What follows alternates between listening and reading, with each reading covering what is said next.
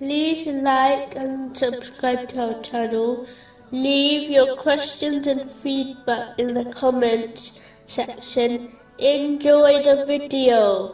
Continuing with the last podcast, which ended discussing the importance of certainty of faith, indicated in chapter 5, verse 113. We wish to eat from it and let our hearts be reassured and know that you have been truthful to us. One should strive to study the Holy Quran and the traditions of the Holy Prophet Muhammad, peace and blessings be upon him, that there adopt certainty of faith. This is the level mentioned in a narration found in Sahih Muslim, number 99, which is called excellence. This has been discussed extensively in other podcasts. But to sum up, when one reaches certainty of faith, they act as if they can witness Allah, the Exalted, observing their inner and outer being. The one who achieves this will not be shaken by any difficulty and will remain steadfast on the path which leads to the gates of paradise. A narration found in Jami R. Tirmizi, number 1971, discusses the importance of truthfulness and avoiding lies.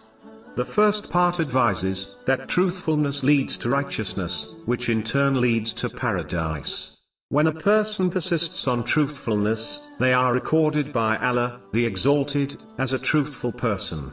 It is important to note that truthfulness has three levels. The first is when one is truthful in their intention and sincerity.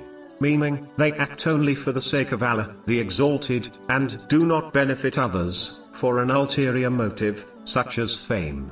This in fact, is the foundation of Islam, as every action is judged on one's intention, which has been confirmed, in a narration, found in, Sahih Bukhari, number 1.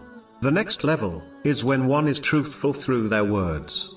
This, in reality, means they avoid all types of verbal sins, not just lies. As the one who indulges in other verbal sins cannot be a real truthful person. An excellent way of achieving this is by acting on a narration found in Jami at-Tirmizi, number 2317, which advises that a person can make their Islam excellent by not getting involved in the things which do not concern them. The majority of verbal sins occur because a Muslim discussed something which did not concern them. The final stage will be discussed in the next podcast.